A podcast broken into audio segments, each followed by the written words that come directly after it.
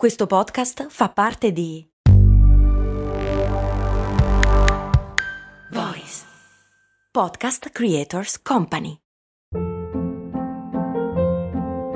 Hold up. What was that? Boring. No flavor. That was as bad as those leftovers you ate all week. Kiki Palmer here, and it's time to say hello to something fresh and guilt-free. Hello Fresh. Jazz up dinner with pecan-crusted chicken or garlic butter shrimp scampi. Now that's music to my mouth. Hello Fresh. Let's get this dinner party started. Discover all the delicious possibilities at hellofresh.com.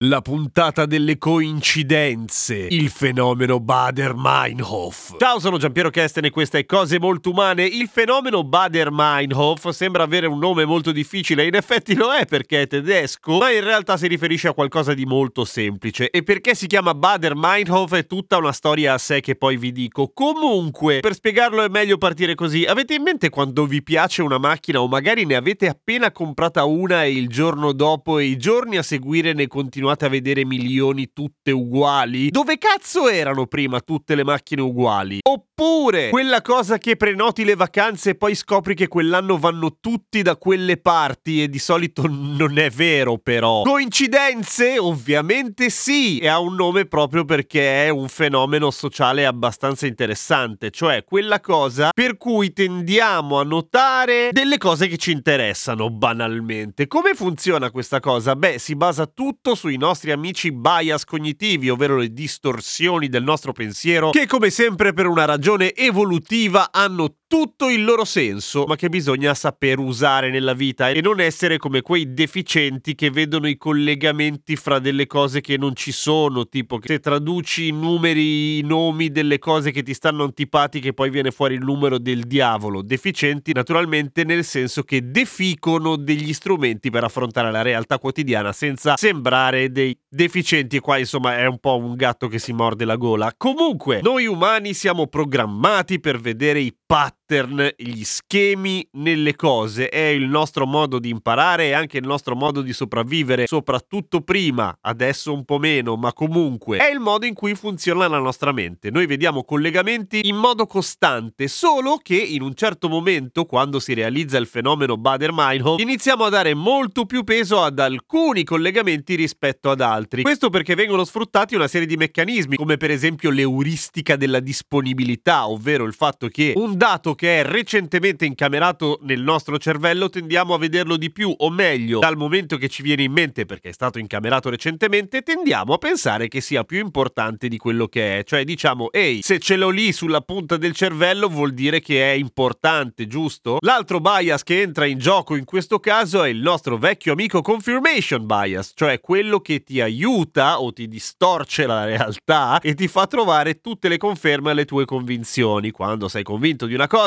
non solamente tendi a cercare le conferme, che questo è un atto disonesto nei tuoi stessi confronti, ma comunque razionale, è una scelta, ma soprattutto vedi le conferme là dove non ci sono, o meglio, ci sono, solo che non vedi le disconferme. Ergo tendi a rimanere della tua opinione. Utile per sopravvivere un po' di migliaia di anni fa, meno utile per sopravvivere adesso perché rimani scemo e poi la gente ti tira le scoppole perché non cambi idea anche se il mondo cambia intorno a te. Rimanere curiosi ed essere sempre pronti a cambiare idea è l'unico modo per andare avanti e non rimanere fossilizzato nelle tue cazzate, perché le cazzate ce le abbiamo tutti, basta saperle abbandonare quando è il caso. Comunque, questa roba del fenomeno Bader-Meinhof, che ha anche un nome più simpatico, ovvero illusione di frequenza o frequency illusion, prende il nome da Bader-Meinhof, che non sono due studiosi, ma è uno dei nomi dai suoi principali organizzatori della Rote Armee Fraktion, ovvero un gruppo armato rivoluzionario rivoluzionario tedesco degli anni 70. Che cazzo c'entra? Niente di assolutamente niente. E l'origine di questo nome non è facilissimo andare a trovarlo, ma pare che nasca tutto dal fatto che su un forum online a un certo punto, un casino di tempo fa, dei giornalisti, forse o forse dei semplici utenti, si sono messi a parlare e nella discussione viene fuori la Bader-Meinhof o Rote Armee Fraktion e uno dei due ha detto ehi, è la seconda volta che la sento nominare in poche ore questa cosa. Coincidenza. Consapevole però del fatto che fosse una coincidenza, nello stesso discorso inizia a scherzarci su e lo chiama fenomeno Bader